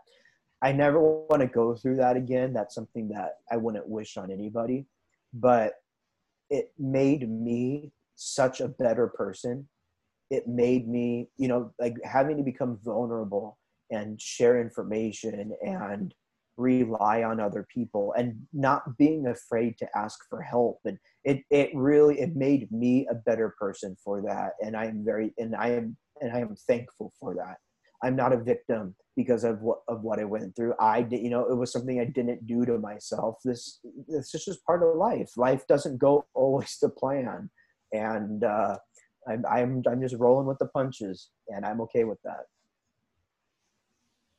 Wow so, what are some active strategies now that you use to roll with punches that continue to strengthen your health and wellness and uh, to the best of your ability? And you know, you have this uh, interesting position that you're in now with being on immunosuppressants. You uh, you actually don't want to have uh, do things to strengthen your immune system too much, right? Because you don't want to put your body into uh, start rejecting your your pancreas or your you know your new pancreas now. So uh, there are some like talking about boosting your immune system is such a hot topic right now, right? And uh, for for viruses and and everything else, and but it's not like you can participate in, in a lot of these things because you can't have that strong immune system. That's literally the point of of your weekly blood draws that you do. So so how do you balance health and wellness, staying healthy while trying to not have an immune system? yeah. So for me, it's about this is kind of like after talking to people and and you know with the doctors and and doing what is right for me, and that's staying physically active, keeping my mm-hmm. body well. Um, and that doesn't mean oh I need to have you know this I need to have this perfect body. That to me is being able to do the things that I enjoy. I love surfing. I surf every single week. I love hiking. I go every single week. I I um, I exercise. I am active to the point where I am comfortable doing exactly what I am doing, and I don't run out of breath, and that keeps me healthy. My levels are are my, my levels always come back good from my labs because I think I'm doing what makes me um, physically well. And I think mm-hmm. that, that that helps my immune system. You know, I drink a, a, a lot of water and mm-hmm. um, I stay away from crowds of people and um, um, I eat a well balanced diet, and there really isn't much else I can do. And and it just comes back down to just living a healthy lifestyle, and and that's what I'm doing. And it's pretty interesting because with everything going on in the world, it made me enjoy the outdoors even more. It forced me to, right? And and um, so I got into scuba diving and like there's like a bunch of little hobbies that I like kind of like picked up and and, and have really been able to enjoy because um, I started physical therapy and I started personal training and I weight train and I keep my muscle mass up enough to be able to do the things that I enjoy instead of looking at it differently and saying, um, nope, I had the pancreas. I can eat what I want, do what I want, and you know, just just go back to and, and go back to a life where I'm not going to worry about any of that kind of stuff. Like I know the risks I, I take. I wear a mask. Um, I stay away from groups of people. I use hand sanitizer like crazy, and I did that before it was cool. And I'm and I'm happy with that. And um, that's the and that's you know and that's the price I had to pay for the decisions that I, I made in life. And um, yeah, and you know, and I'm the happiest I've ever I've ever been. It, you know, some of the greatest things that have ever happened to me have been through the past two years, and that I would have never expected ever in my life. Wow, wow, what a journey! uh, what would you know from somewhere along the line of you know 16 20 years old when you were just battling you know keeping being a perfect diabetic to now and just think about everything that was going on then going into college and preparing for your first career as a social studies teacher and doing all these things the wisdom and the lessons you've gained now what is there something you would tell yourself you know a 20 year old version of yourself uh, that you know what what's like two things that you would really like if you sat down physically with yourself? What, what would you tell yourself?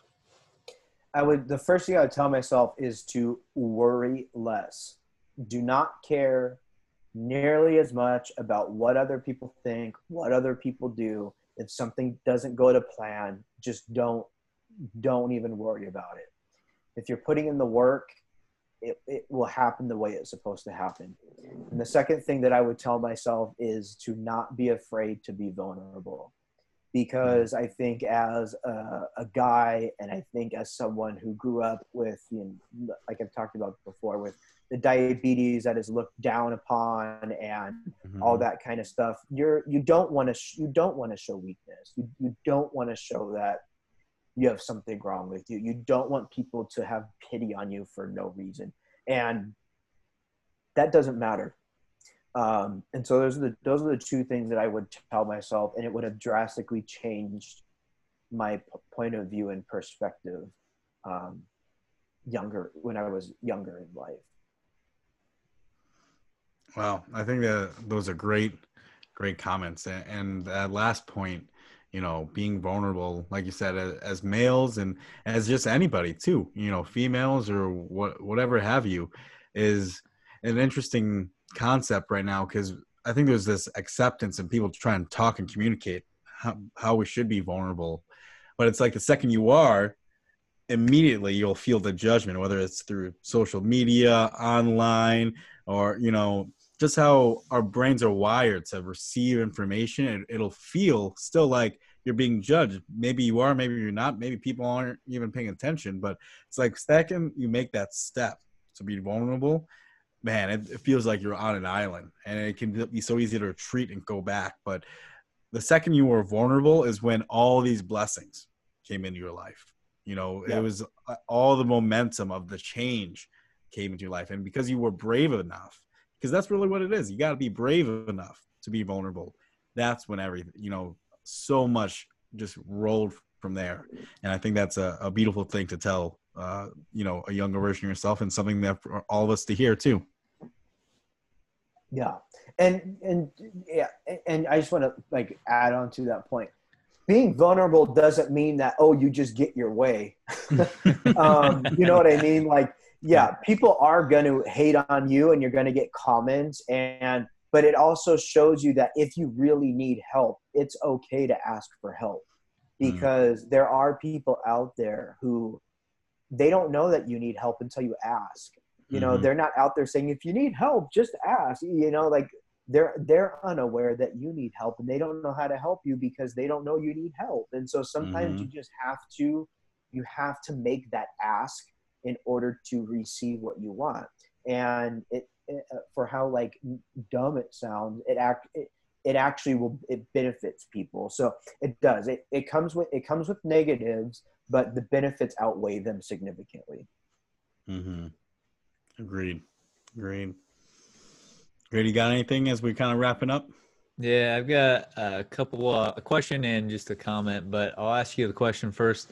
Um, so now that you have the transplant, I'm just curious, do you still check your blood sugar? How often do you check it? And do they still check your A1C? And how are all those things? Because, uh, and I'm also just kind of curious, like when you're checking it, is it like just like a non-diabetic where it's like perfect every time you check it, or do you have some fluctuation still?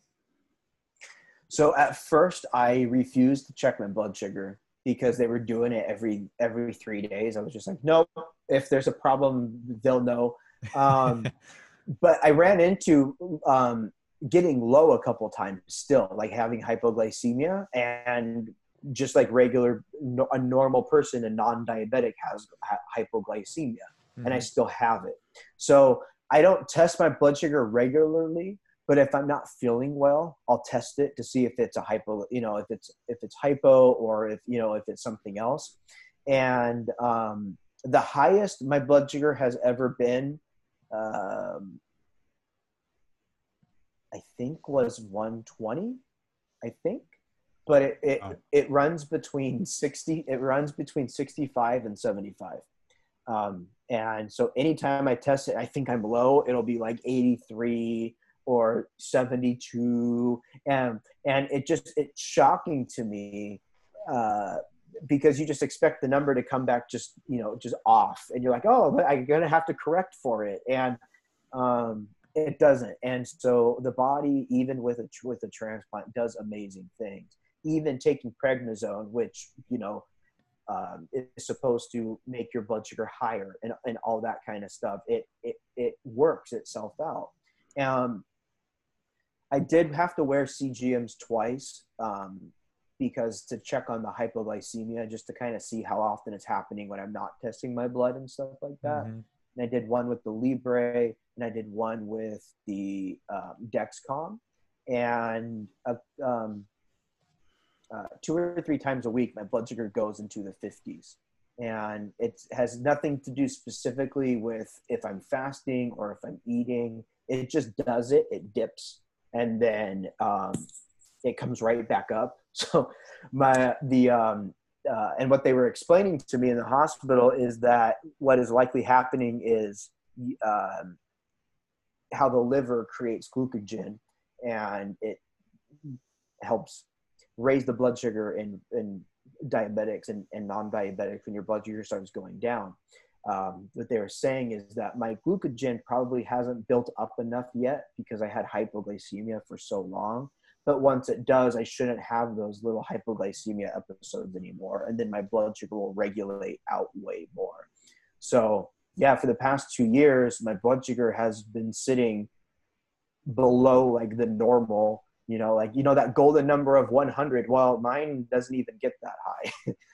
um, and, uh, and it's just, to me, it, just, it blows my mind because I don't feel low. I don't get the, you know, I don't get the, the tingly, fingers or, or the cold sweat or anything like that. I just, I, you know, it, it, I feel good. And I'll tell you, um, it, it's a really dumb saying, but it feels good to feel good.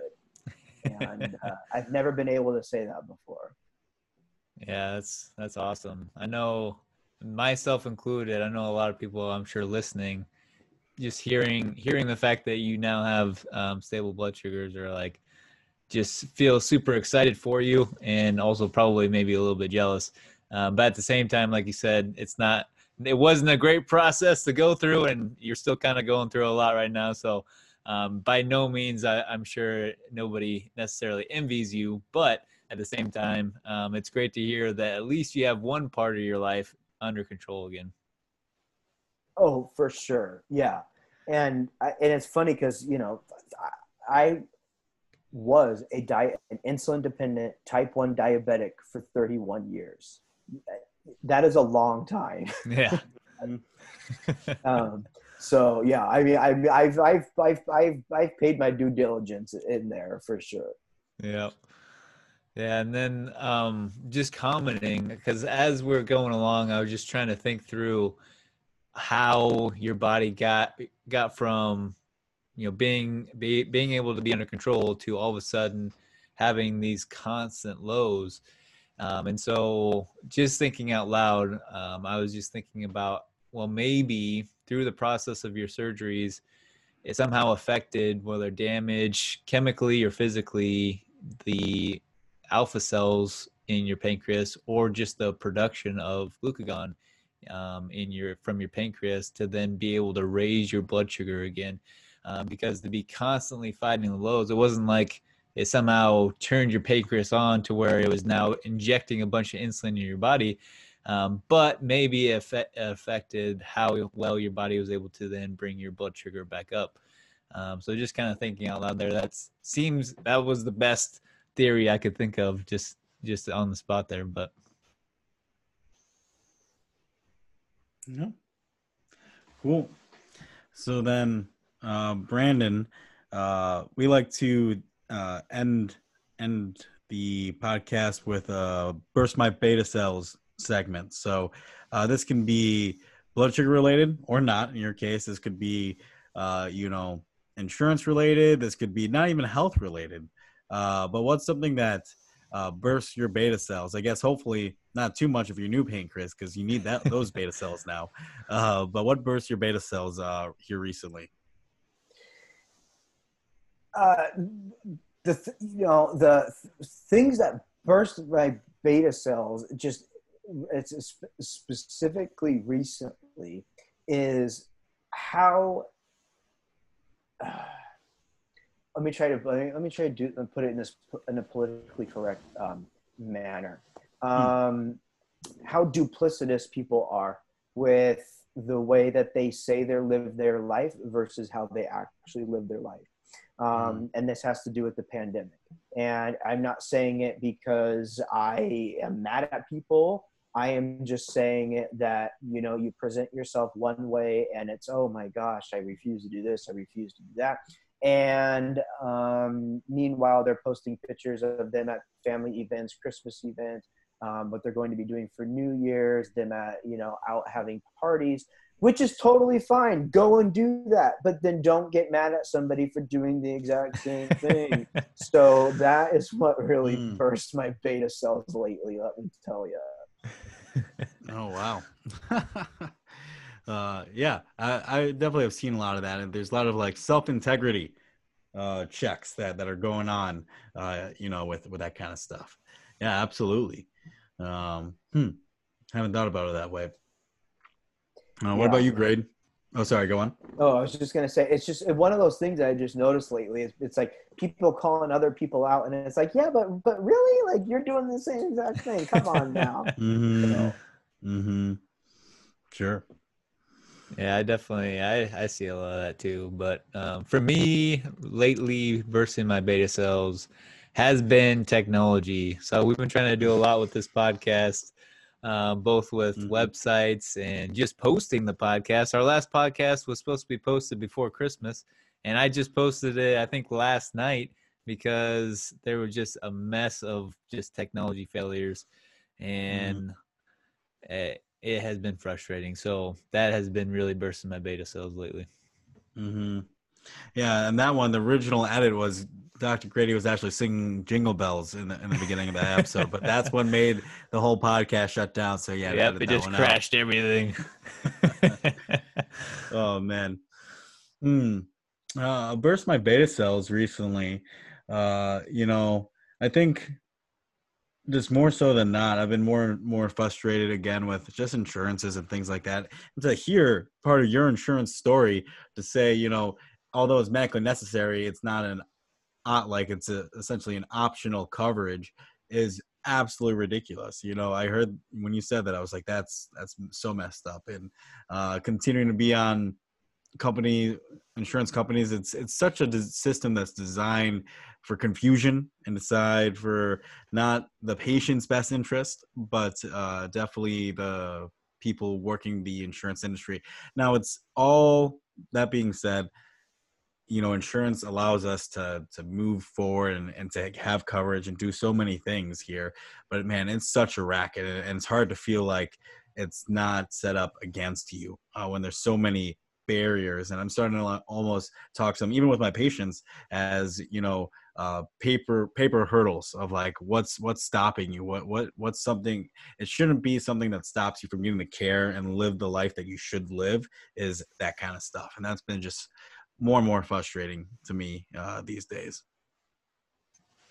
But uh, and then since that's almost like a negative aspect of it, uh, let's let's flip it to and you know, um, I guess uh, adapting it because typically we use the phrase like "How do you live free?" or "How do you feel empowered?"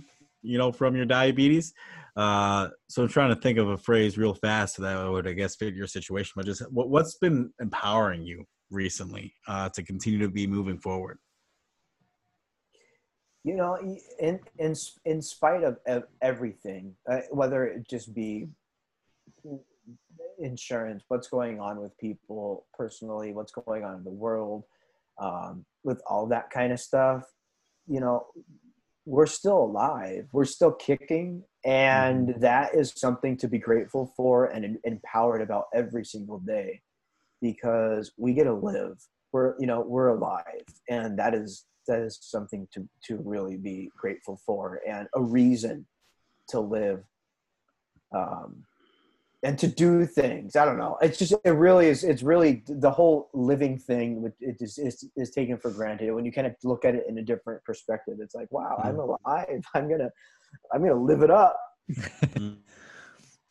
I love that. I love that. Yeah uh, I've been I've been feeling free just because I've been able to to move my body recently in the way that you know I, have been really missing. Uh, whether both in the gym and just uh, mobility wise, flexibility wise, feeling confident uh, that I can handle certain things. And uh, sometimes with being diabetic, you know, you feel like you can't do that. Or I remember back when I was in high school, uh, I thought I wanted to be a, a firefighter, but I thought I couldn't do that with low blood sugar, you know, and so being able to move and and handle situations, uh, I've just been feeling really confident with that kind of stuff right these days. But uh, what about you, Greg? Um, well, my diabetic kind of freedom or win has just been today, which is just being back on a normal schedule because I was mm. off for a week um, in Arizona with my family and with I didn't necessarily eat that terribly different, but at the same time, the schedule was just way different. And so, being off your schedule obviously makes controlling your blood sugar harder. So, um, I appreciated being on a schedule today, having my normal routine of eating and what I'm eating and all that stuff, um, being back to normal, and just just that, just today, I've noticed just a big difference in the ease of which I was able to control my blood sugar. So I'm I'm glad to be back in in a routine again. Nice. So Brandon, before we really wrap up, uh, I want kind of want to take a second and thank you and uh, kind of almost reiterate that you have a book coming out uh, sometime in the future, uh, uh, in disclosed date. Uh, but the title is uh, "I'm Still," or the working title is "I'm Still Kicking." Is that, or or tell us a little bit about the, the upcoming book for for people to hear more about your story. Yeah, so the book is called "I'm Still Kicking." That's that was has been my phrase for the longest time, and and um, it's just the it's just my journey. Um, of what we touched on is the tip of the iceberg. Um, mm-hmm. And so the whole thing is motivational. It's about overcoming obstacles. And the whole point of it is for me to, to go and, and speak to people and let them know that they're not alone in fighting this battle. They're not alone in, with diabetes, with organ transplantation, with, with chronic illness. And the other thing is to raise awareness about it. and the book is just to help with that. And but the goal is that it gets put out at the same time that I can go talk to people. And until I can go mm. talk to people, the book is on hold. So it's a oh, working sure. title. Yeah, it's a working title because things might change between now and when it gets released. But until then, I get to share my story with people like you, and um, it at least gives me a platform to help motivate and edu- and ed- educate myself and others with new information and um, hopefully empower people a little bit. Beautiful, beautiful. Well, I definitely think uh, everyone listening to this will feel uh, inspired and empowered. Uh, Brandon, if they wanted to learn more and connect more with you, or how, what's the best way to reach you and interact with you? Uh, best way to reach me. Um, I am most active on Instagram, and that's on BrandonMouwOfficial.com. And my last name is spelled M as in Mary O U W, Brandon Mouw.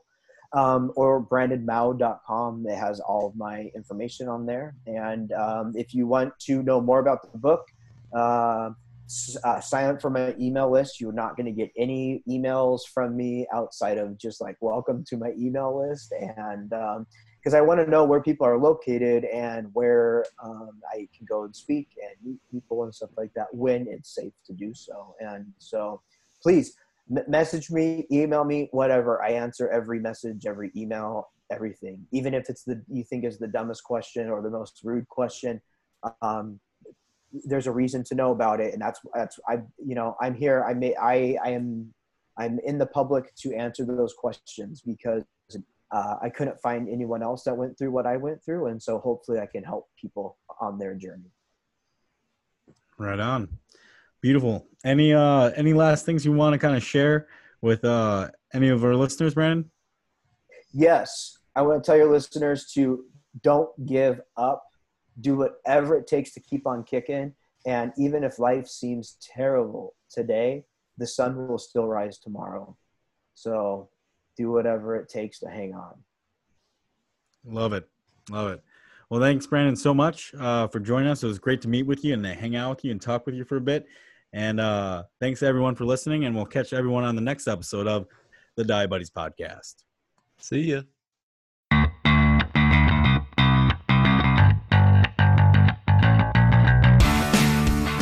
So much for listening to today's episode. If you found value in today's conversation, we would appreciate it if you gave a five star review. It really helps us branch out our community and get our message across to those who really need to hear it. If you want to interact with us on social media, you can follow us on the Diabuddies podcast on Facebook, Twitter, and Instagram. Or if you have any questions, comments, concerns, or moral outrages, you can email us at the Diabuddies podcast at gmail.com. Thanks.